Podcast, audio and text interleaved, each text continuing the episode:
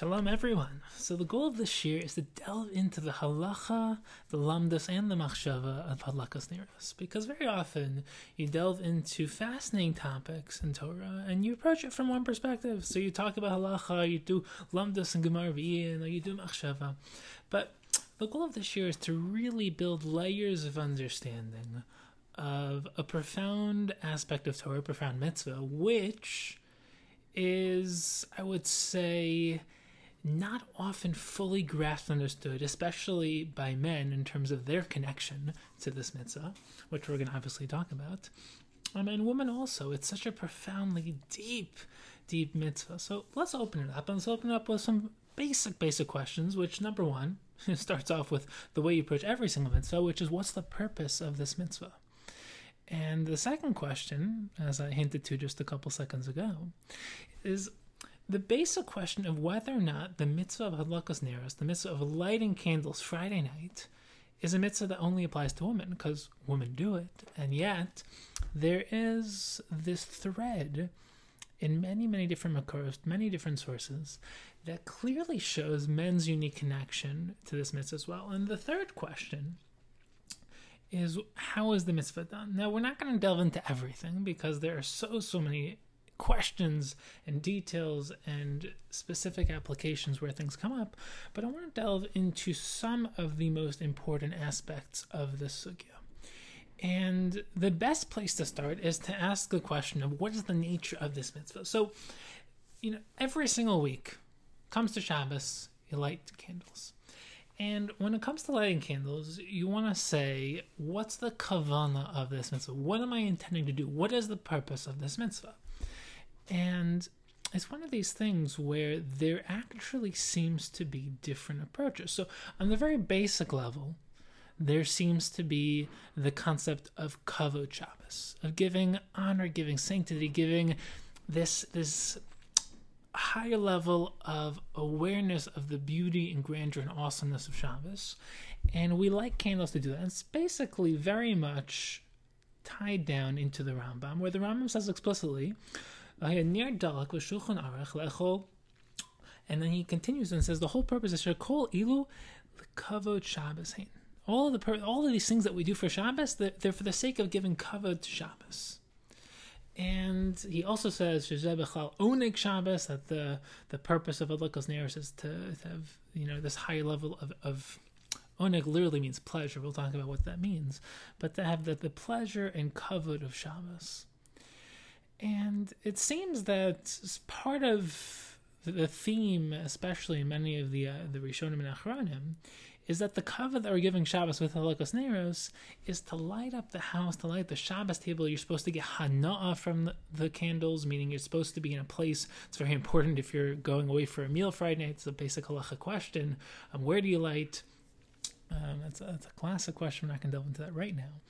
But the idea is that you want to get enjoyment from the light. It's supposed to create this concept of shalom bayis, of bringing the the the serenity, the, the wholeness, the harmony, the beauty of Adlakas Neros into your home.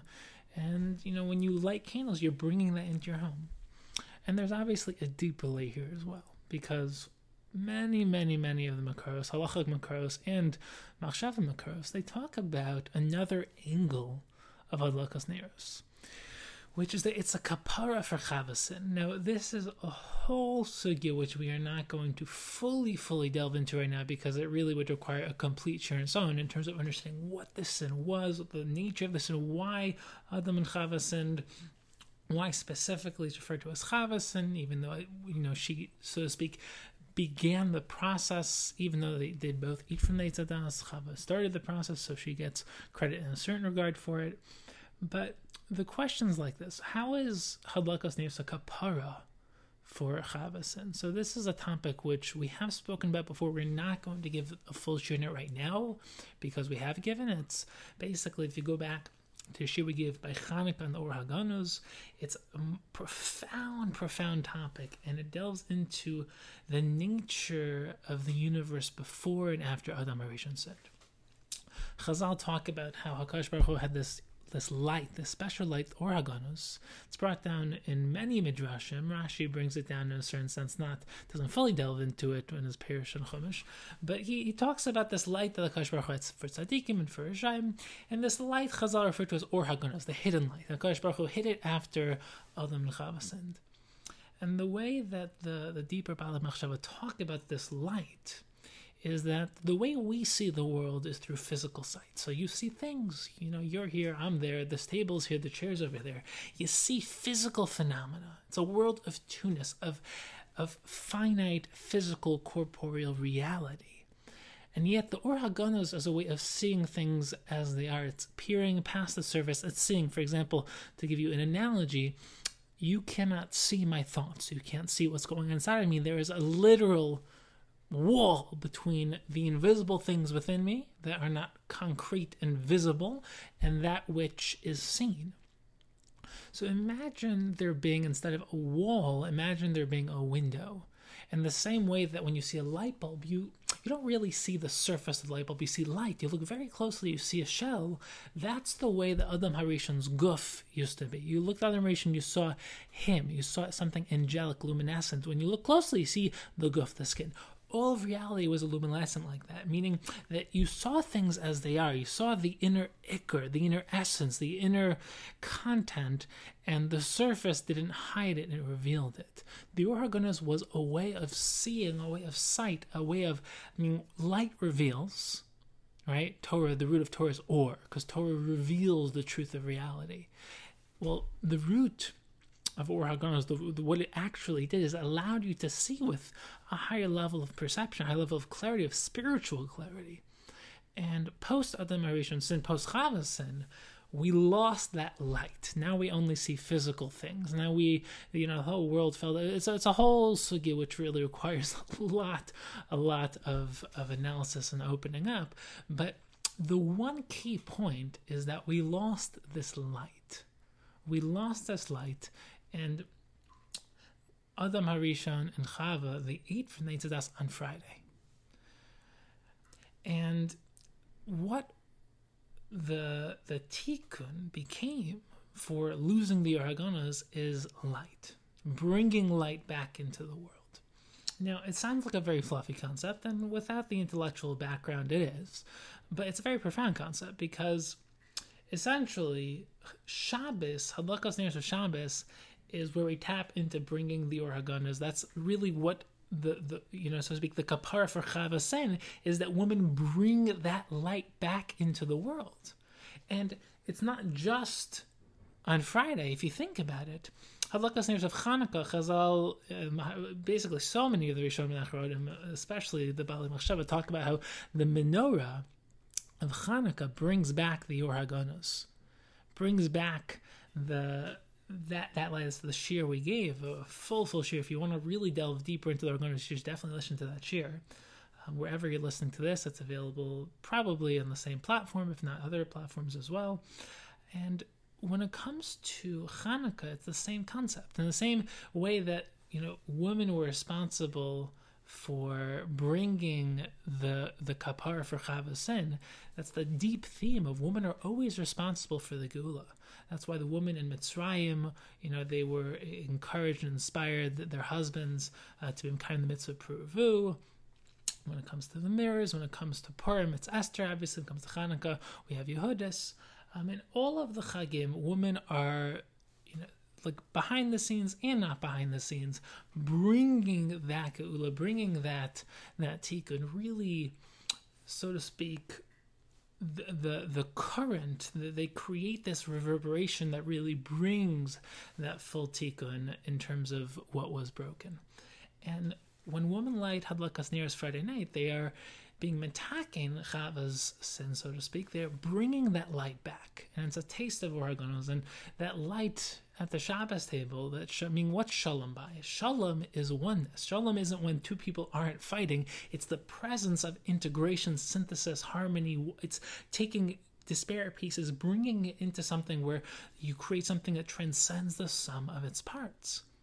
And that is true oneness, that's true harmony, that's true light meaning white light when it's refracted through a prism it gets into and it basically breaks down to the shards and different spectrum of, of the light of the spectrum of light but when it's in its absolute oneness there's no colors because it's oneness there's no pieces there's no parts so the idea uh, of Shabbos is really bringing that oneness. That's why Shabbos is all about oneness. It's Gemara Brachos Shabbos says Me'in Olam Haba. Why? Because Shabbos is a taste of of absolute oneness. Neshama Yisera is when you don't get another in the Shama. You're you're able. It's almost like you get more access to your Neshama. You're more able to integrate and synthesize the physical and spiritual, the infinite and finite, the ethereal and corporeal. And you're able to live a higher life in this world. That's why we engage in so many physical things on Shabbos, Tashmish Hamita, and sleeping and food and drink, because we are living a higher life in this world. And the idea is that when women are, are lighting candles, they are actually bringing that light, recreating the or haganuz, bringing that light into the home, and it really joins into the answer of what Kavod HaShabbos is. I mean, what's the Kavod that we're doing? What's the Shalom bayis? The Shalom bayis is the kapara for chavas, and it, it actually isn't too different. It's not. Here's the the halacha. The halacha is kavod Shabbos, bringing shalbayis, and the machshava is bringing mechaper chavas. No, the machshava is deepening what the kavod Shabbos is, what the the shalom bayis is. We by bringing light into the home, by giving kavod to Shabbos and recognizing what Shabbos is, by bringing that light into the bayis, you're creating shalom bayis, which is the kapara for and which is creating oneness out of two which is fixing that which was broken. And that's why, you know, on the surface level, the Rambam is saying that the mitzvah of Halakas is kavod Shabbos and Shalom Bayis, but the deeper level is what's the essence of that mitzvah?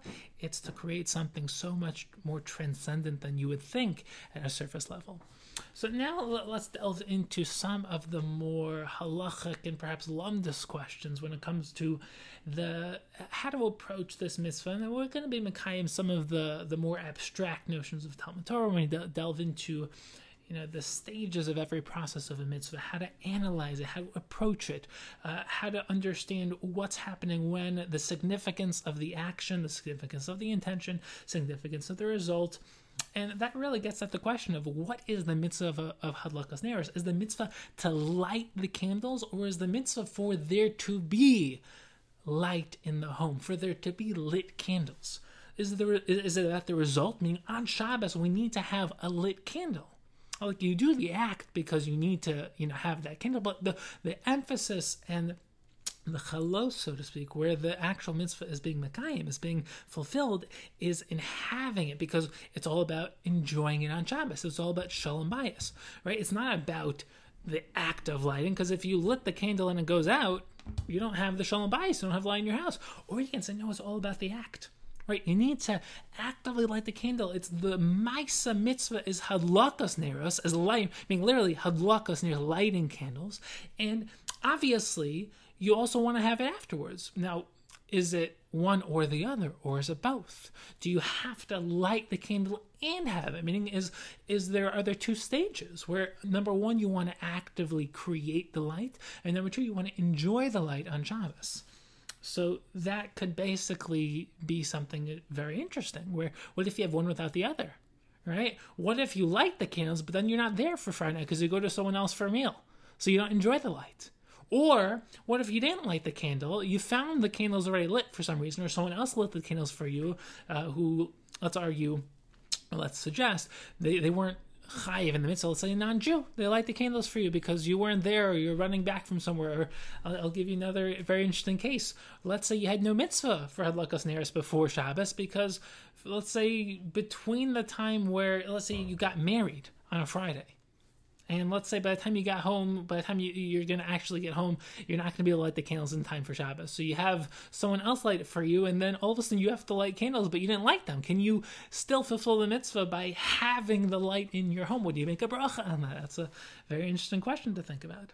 So it's one of those things where if the mitzvah is to have the candle lit, then maybe in such a case when there's no candle, if it's all about the result, maybe there's only a mitzvah to light the candle when there's no lit candle. But if you have a lit candle, then there's no mitzvah to light it. The mitzvah is to have the light, so you are mekayim the mitzvah just by having it. It's one of those things where you have to break down the mitzvah. Is the mitzvah to light it? Is the mitzvah to have it lit? Is the mitzvah only to light it if you don't have one lit? Or is it really, really only about having a lit? Or is it really about just lighting it? Or is it about, you know, both and you can't create a distinction between the two? So let's delve into a fascinating steer in the Rambam that actually might open this up. So in one place, the Rambam seems to say, if you look at in the Rambam Hilchos Shabbos, um, Hey Aleph, he says that the mitzvah is Zebechlal Oneg Shabbos. He uses the lashon of Oneg Shabbos, enjoying and the enjoying Shabbos, you know, the pleasure of Shabbos. And in another place, Hilchos Shabbos, and in you know a different place where he mentions it, he uses a very different lashon. He uses the lashon of Kavod Shabbos. And the question that you immediately think about when you think of the Rambam, who is extremely particular in every single choice of word, every single word choice is very, very important and significant. Then why did he change the lashon of oneg to kavod, and what's the context of each? So it's one of those things where I actually, when I first was going through this give myself, I had this question, I came up with a great answer. And the answer is so great that I actually later saw it in the Grach, uh, Nerv Chaim al Rambam. And it's, it's it opens up the Rambam and really is a beautiful teretz to this very interesting problem where he basically explains, as I was mechabein, that there are two aspects of the mitzvah like osneris according to the Rambam. One is kavod, and kavod, the, the context of what the Rambam is talking about kavod is talking about doing it before Shabbos. And kavod is always an external recognition of something, meaning it's not when you are there, it's when you are from a distance. You give respect and honor and kavod to someone who is greater than you, someone who is you know distant from you to an extent but it's always an outside perspective so when you're giving kavod to Shabbos you're not experiencing Shabbos you are perceiving what Shabbos is from the outside it's before Shabbos starts so giving kavod to Shabbos is about preparation for Shabbos, about what you buy for Shabbos, what you do for Shabbos, getting dressed, cutting your hair, cutting your nails, getting washed, wearing nice clothes. It's leading up to Shabbos. Oneg, pleasure, is the experience itself. Oneg Shabbos is all the enjoyment you get on Shabbos itself. And when the Rambam uses the lashon of kavod and odin when it comes to hadlakas neros, he's actually tying into these two different aspects of hadlakas neros because lighting the act hadlakas neros you light before Shabbos, right? That's not Oneg Shabbos, because Oneg Shabbos is enjoying the light on Shabbos. Kavod Shabbos is the act of lighting, and the Rambam's talking about preparing for Shabbos. That's where he uses the lashon of the language of Kavod Shabbos. And so when you light the candles before Shabbos, you're preparing for Shabbos. You're creating the circumstance in which you will enjoy the light. That will it will create shalom bayis. You will en- enjoy the light afterwards. But this is happening before Shabbos. But once you've already lit the candles, on Shabbos you experience the oneg. And according to this shot, you can't make a distinction between the act of lighting and having it lit because they're two different components of the mitzvah. One is the act of lighting, that's kavod Shabbos. The other is enjoying that light, which is the result, that's oneg Shabbos. And uh, you're going to ask me a question. What if you only have one? Right? So you can either say that you're only Mekayim one aspect. So if you only lit it, you're only doing kavod. If you only enjoy it, you're only doing oneg. Or you can argue that the only way to fulfill either of them is to have both of them. Meaning true Oneg Shabbos requires the kavod Shabbos as well, because only when you built it, when you lit it, when you activated it, can you truly say that you are enjoying. It could either say that that's a qualitatively increased level of Oneg Shabbos, or that without it there's no Oneg Shabbos. You can you can argue both ways. Um, and when it comes to the opposite, let's say you only have the Oneg without the kavod, that's not true kavod Shabbos, right? So it's one of those things where. Yeah, and you can say without meaning when one's lacking the other, you can say that you're just lacking a piece, or you're saying you're, you're lacking the entire thing completely, right? So if you only lit it, that you can say that there's obviously no oneg, maybe that's not really kavod.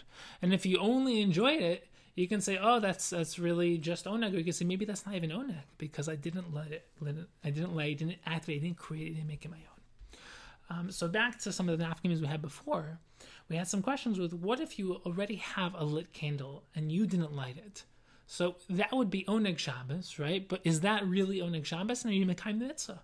So If you think that all we care about is Oneg Shabbos, all we care about is the results, then you can enjoy it, you can use it. But if we say that no, you need the halakha, you need the act, either because you need kavod, or you need kavod for Oneg's sake, or that's the fundamental component of the mitzvah, then you'd actually need to blow it out and relight it, especially if these are your only candles.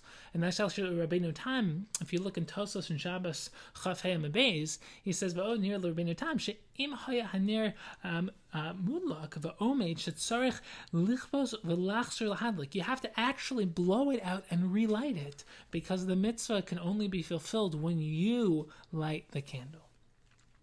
Now, these are some also classic questions when it comes to brachos. When it comes to making brachos, right? Do you do you make a bracha on the lakas neris? Of course. Now, halakas neris is mistamitza birchas mitzvah, right? A birchas mitzvah, you usually, uh, no, it's, a, it's a classic debate. Does a birchas mitzvah require an action? Right? Does there need to be a maisa mitzvah? So if you say that not every, if you say every birchas mitzvah requires an action, so then you're obviously going to need a hadlaka. You're going to need to light the candle in order to make the bracha. If you say not every bracha mitzvah requires an action, can, we can go through all the different mitzvahs to determine there are some which are questionable, whether there is a ma'isa mitzvah or not a ma'isa mitzvah. But if you say that every Maisa mitzvah, every Birchas Mitzvah requires a Maisa, then you're going to have to have a Maisa here, you're going to have to have a Halakha. If you say that not every Birchas Mitzvah requires an action, it's possible to say that even if the candle was already lit, you can actually make a bracha on it, and we can say that the, the Iker is about the result. The Iker, the essence, is about the Oneg, not the Kavod. And that's definitely a possibility. But now the question becomes Does the Mitzvah of Neros require a bracha? Right? So that's that's a very very interesting thing where you'd say that of course you make a bracha when you light, but let's say you didn't light, would you make a bracha on just enjoying the light? So that would get back to the fundamental question of whether a bracha requires an action, right? If it's if the whole mitzvah is about the act of lighting, then you would need an act, right? And you would basically um, say that the act requires a bracha. But I mean, the, the basic the, the, questions are kind of twofold. Meaning, does a berachas mitzvah require an action? Does a lakas neris require a bracha? And if there was no action about lakas neris, and you can still fulfill the mitzvah through oneg, would you make a bracha on just the oneg, or would the halakas neris only be on the actual hadlaka? And you'd assume that it obviously would have to be on the hadlaka because the actual lashon is hadlakas neris. Um, so, so these are you know very interesting um, questions to think about. Um, and there, as the case that I mentioned earlier, there's an interesting discussion in in, the, in some of the Achronim where we have this case where a woman got married right before Shabbos, and she didn't have a chiv of hadlakas neros before she got married, and all of a sudden she's married, she has a chiv of hadlakas neros, but she wasn't able to light before Shabbos, right? So there's a couple options maybe she can light before the wedding and then make a bracha after the chuppah. So that's one option. Another option is maybe she can have a guy light it for her and then she'll recite the bracha after the wedding, even though it'll be on Shabbos, so she won't do the hadlaka, she'll do the bracha on the result, on the oneg, so to speak, not the kavod. She's not going to be doing the maisimits of lakas nears of preparing and actually doing the action of lighting, which is the, the action before Shabbos, but she will get the result on Shabbos. So can she do this? So the Magen Avram quotes the Mahara, who says that she can do, you know, this kind of, you know, getting around it. And Magen Avram says no. She, he says that the act is the mitzvah. You have to light the candle, and that is the only way that you can make a bracha. Is that if you do the act?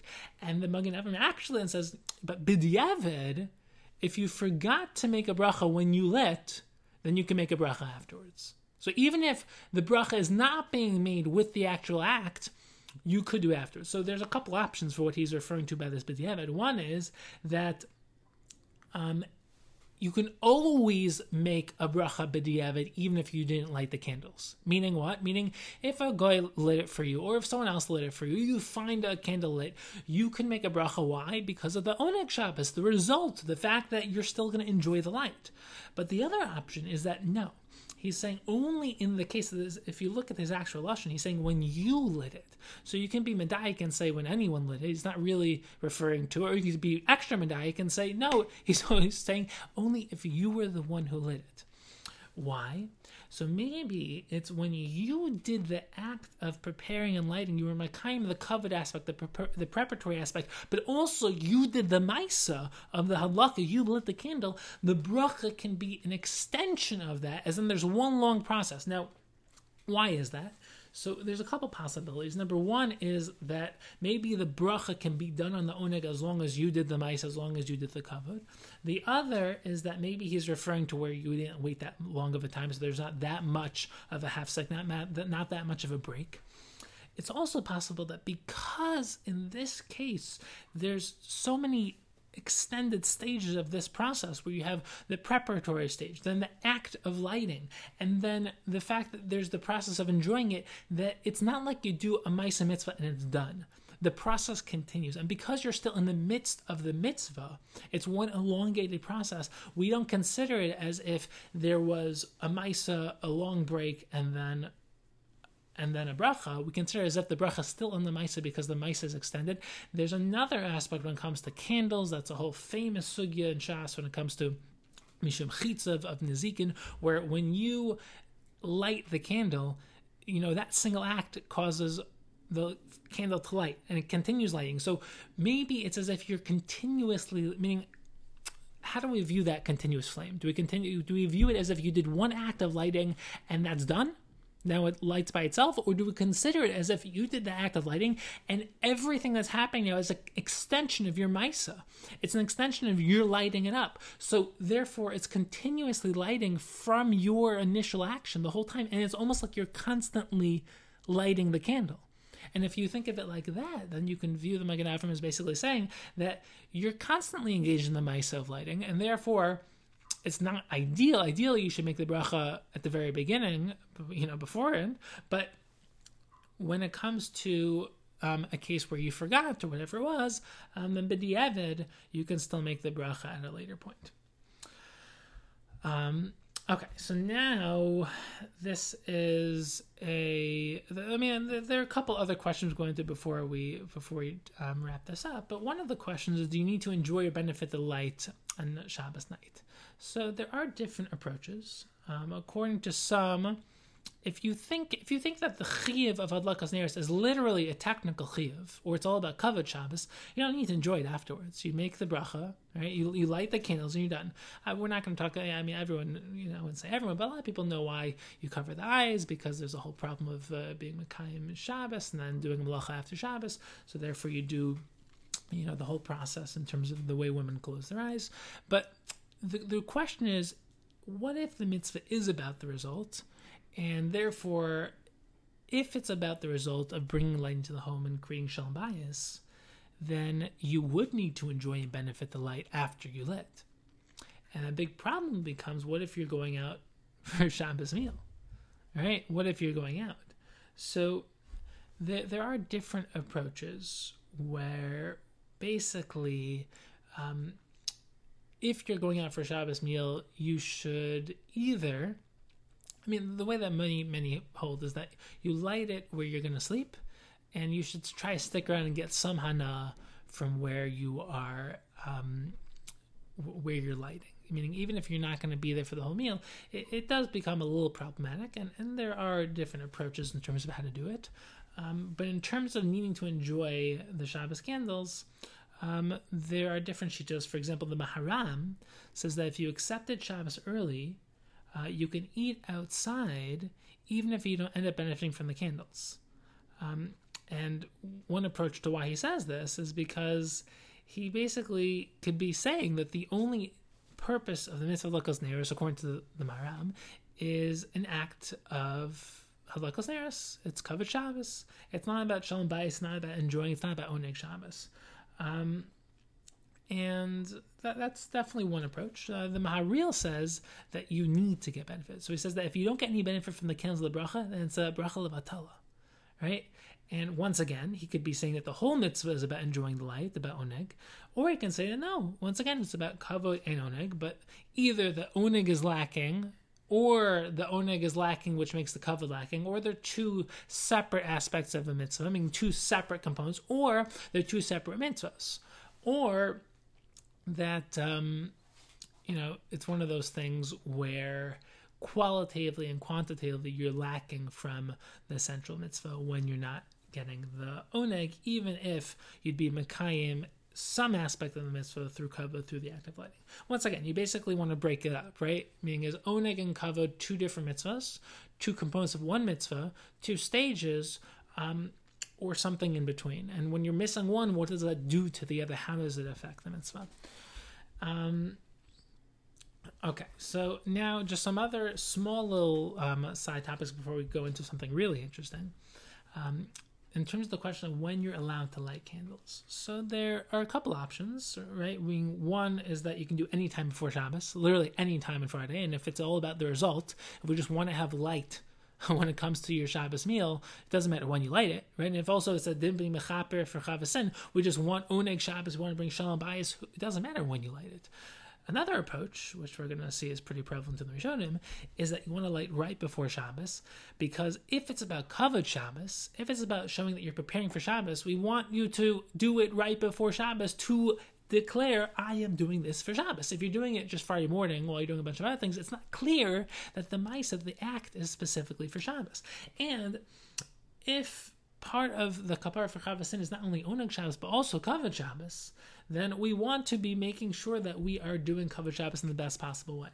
So, and uh, by the way, even if it's about the result, even if it's about having the oneg Shabbos, having the light, the shalom bayis on Shabbos, just from a practical perspective, if you do it too early, maybe the, the flame will go out and you won't get your oneg Shabbos.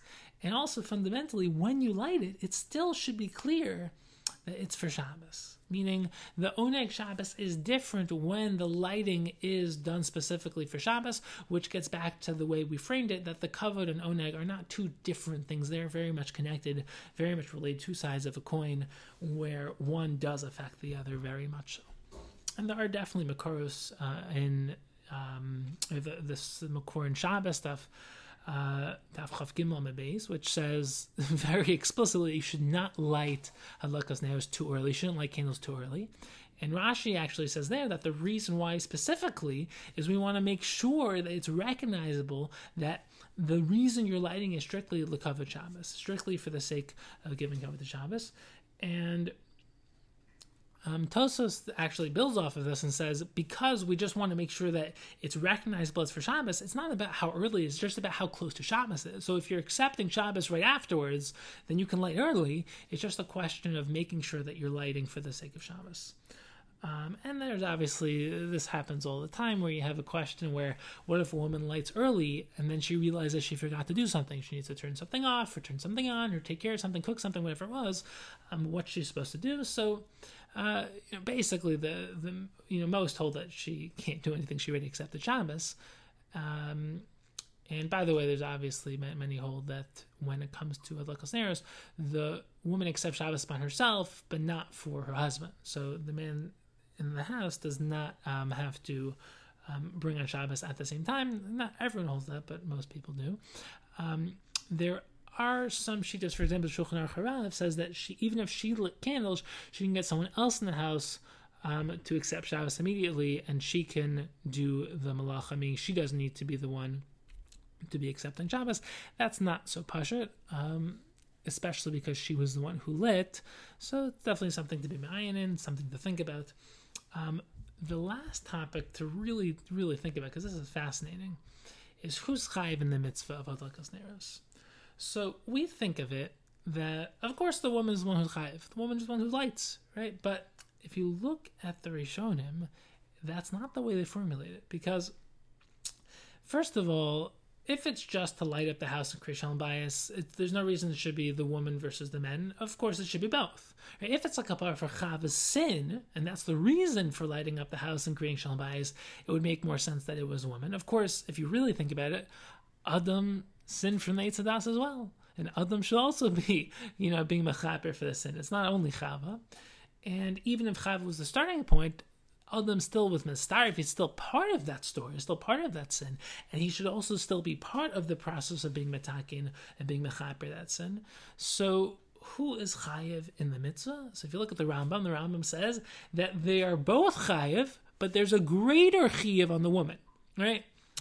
And the lashon he uses is because she creates the avira in the home. She is, so to speak, you know, the Shabbos Malka. She she is the one who creates the avira of shalom bayis, and it's not that it's her responsibility; it's that that's her koach, that's her ability to do so. And the Shulchan Aruch goes so far as to say that they have the same chiv for adlakas neros.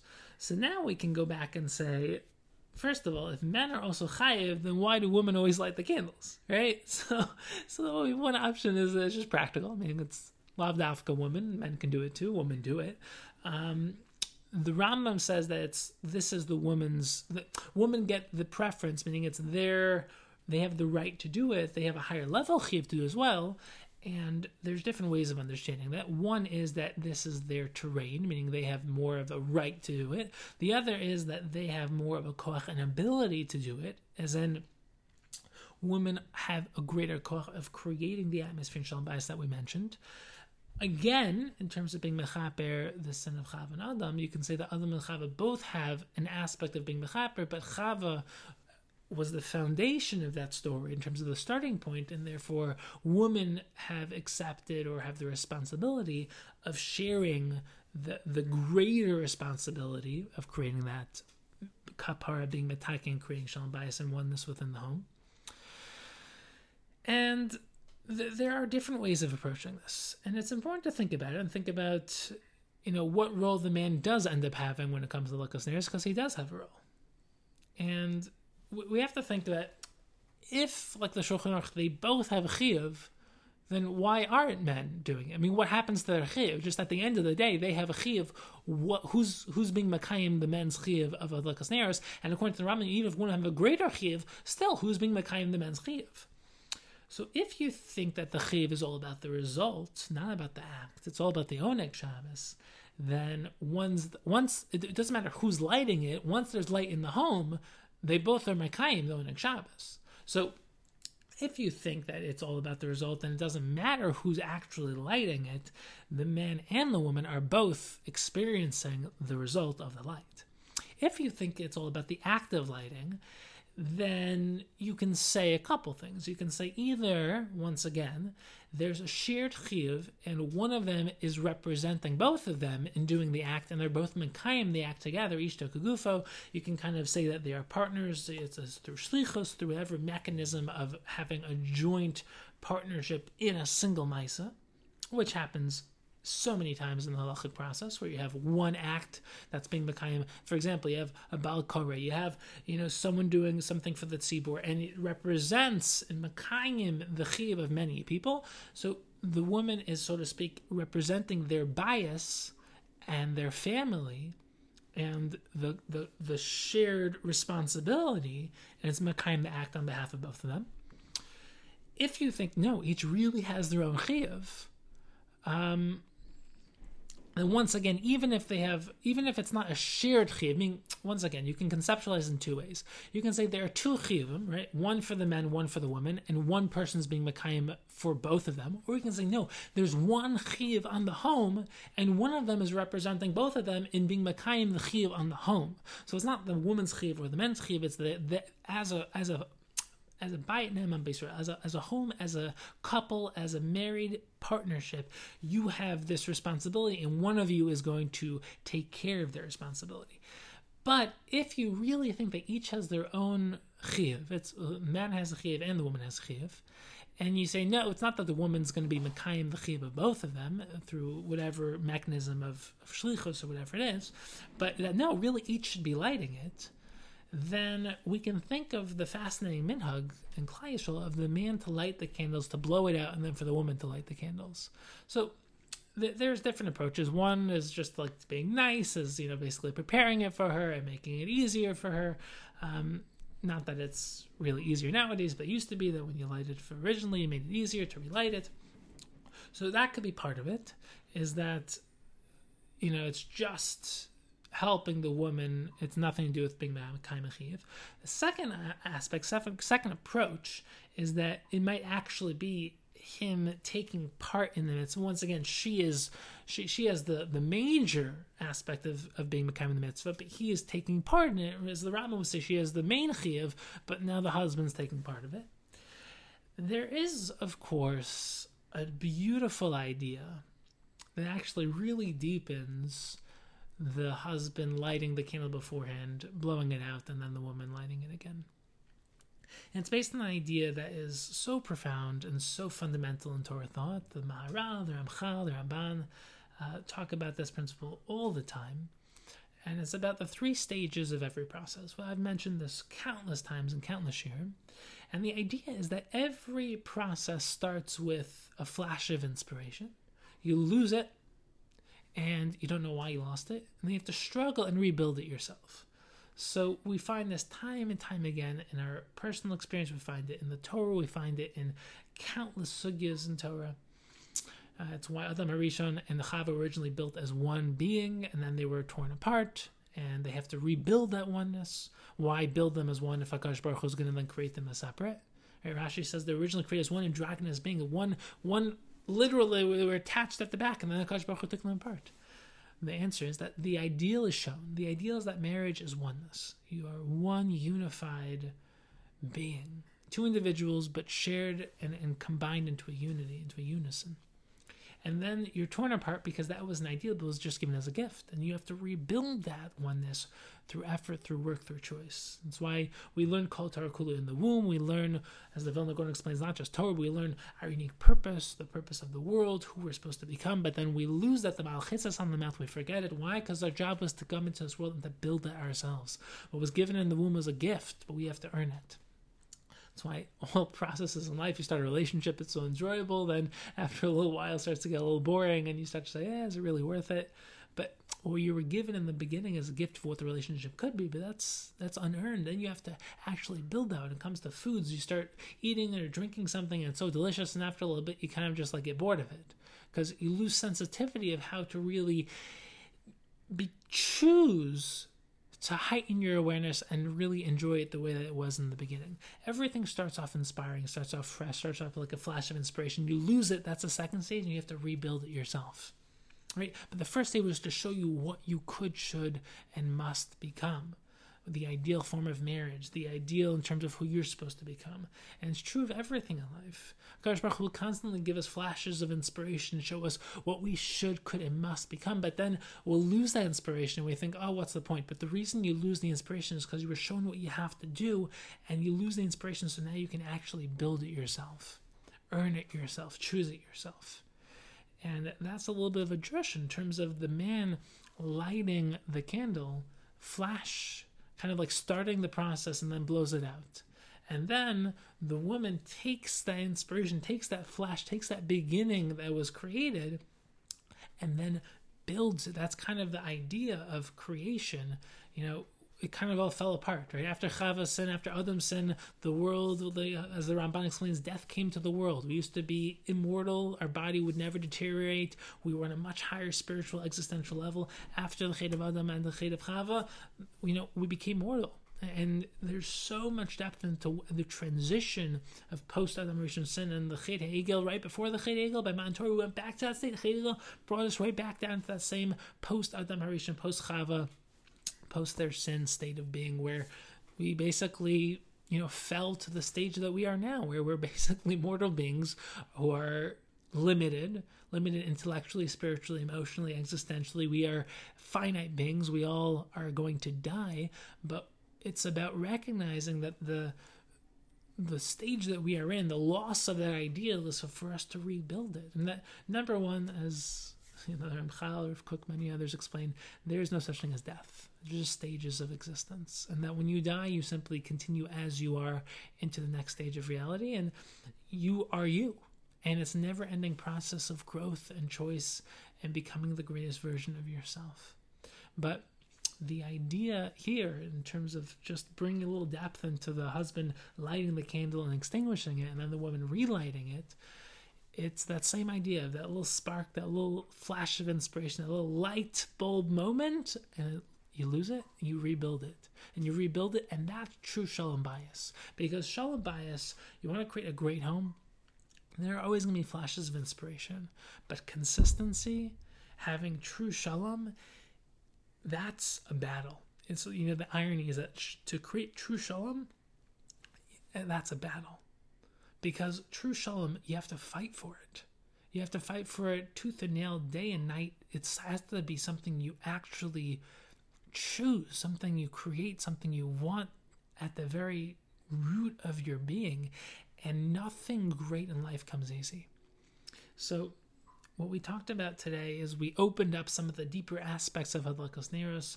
We opened up some of the halachic aspects, some of the lamdisha aspects, some of the machshava aspects, and it's one of those things where you start to open up Torah and realize how incredible Torah wisdom is, and how it's literally the, the greatest light, the greatest wisdom, the greatest mechanism of not only you know entering into the inner chachman, inner wisdom of life, but the tools, principles, and ideas of truly living a life of truth.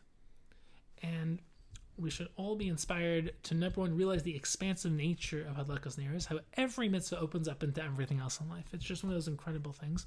But if you thought that Hadlakas Neros was just something you do, now you realize it's something incredibly deep. If you were a man and you thought Hadlakas Neros has nothing to do with you, now you realize it has something to do with you. If you're a woman and you thought this is just another responsibility I have, now you start to realize that with responsibility comes opportunity, and that you are given the opportunity of creating the most incredible bayis of shalom and depth and warmth and openness and connection. And if you're the husband listening to this, then you realize that it's your responsibility too. And that it's one of those things where when you are living a life of passion and purpose and thriving and striving and trying to create a shalom, a true shalom oriented life and shalom higher shalom where it's not i don't want to have fights with people but i want to create true synergy and connection. And i want to you know build extraordinary relationships of openness and depth and clarity. And and i want to give myself to people in a deep way a genuine i want to become a great version of myself feed my mind and soul learn torah become torah and then express that into the relationships that i have. That's how you create not only a, a bayis of shalom, but a life of shalom. And that's how you create true interconnectivity, true oneness.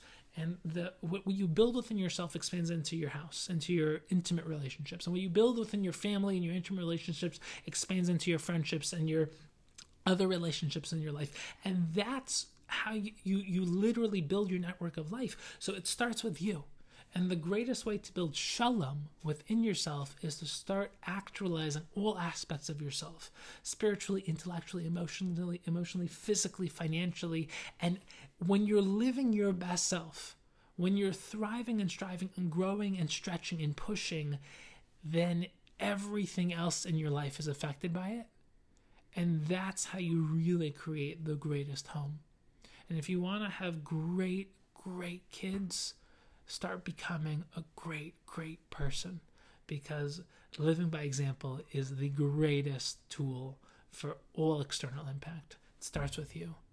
Once it starts with you, it's one of those things you can't control other people, you can only control yourself.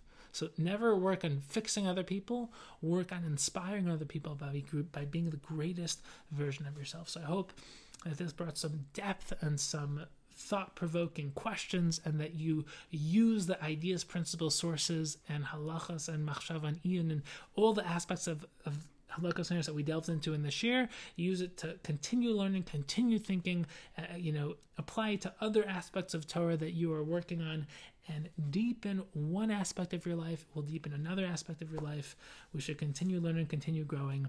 Have the most incredible day, and this Shabbos, may the hadlakas neros in your home true shalom bayis.